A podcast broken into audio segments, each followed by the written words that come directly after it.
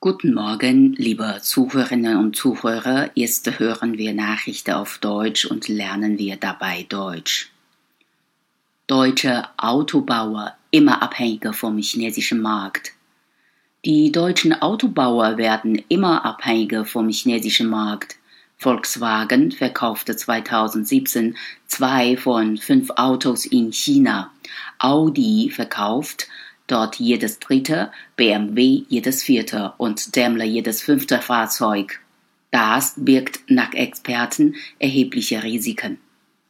Man untersuchte die Verkaufszahlen von 20 Autoherstellern in den wichtigsten Märkten. Mit Abstand am größten war 2017 China. Dort wurden 28 Prozent aller Autos verkauft. Volkswagen ist dort mit einem Marktanteil von 17,3 Prozent führend und verkaufte 4,18 Millionen Autos, gefolgt vom US-Hersteller General Motors mit 16,7 Prozent Marktanteil und 4,04 Millionen verkauften Autos. General Motors ist dabei sogar noch abhängiger vom chinesischen Markt als Volkswagen.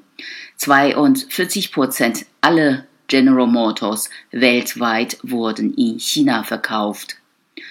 Durch eine starke Präsenz in China könnten die Marken vom Wachstum überdurchschnittlich profitieren und Schwächen in anderen Regionen kaschieren.